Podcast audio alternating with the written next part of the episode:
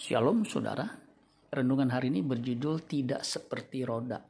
2 Korintus 4 ayat 16 sampai 18. Sebab itu kami tidak tawar hati.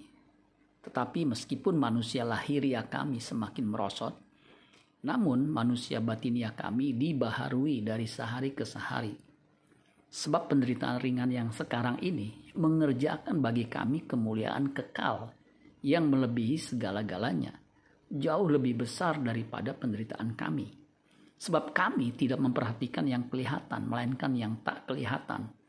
Karena yang kelihatan adalah sementara, sedangkan yang tak kelihatan adalah kekal. Kehidupan secara umum bisa seperti roda, ada pasang surutnya. Kadang di atas, kadang di bawah. Kadang kita untung, bisa jadi lain waktu rugi. Kehidupan manusia penuh dinamika, naik turun tetapi tidaklah demikian dengan kehidupan rohani. Kehidupan rohani harus terus-menerus dibaharui, diperbaharui dari sehari ke sehari sampai kita menutup mata.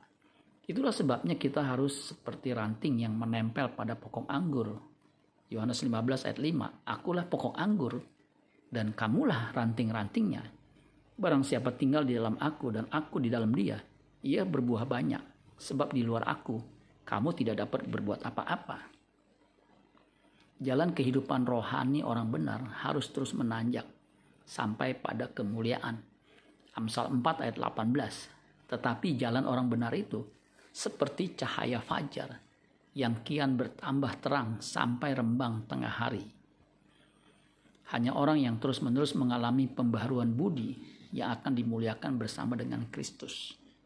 Roma 8 ayat 17 dan jika kita adalah anak maka kita juga adalah ahli waris Maksudnya, orang-orang yang berhak menerima janji-janji Allah yang akan menerimanya bersama-sama dengan Kristus, yaitu jika kita menderita bersama-sama dengan Dia, supaya kita juga dipermuliakan bersama-sama dengan Dia.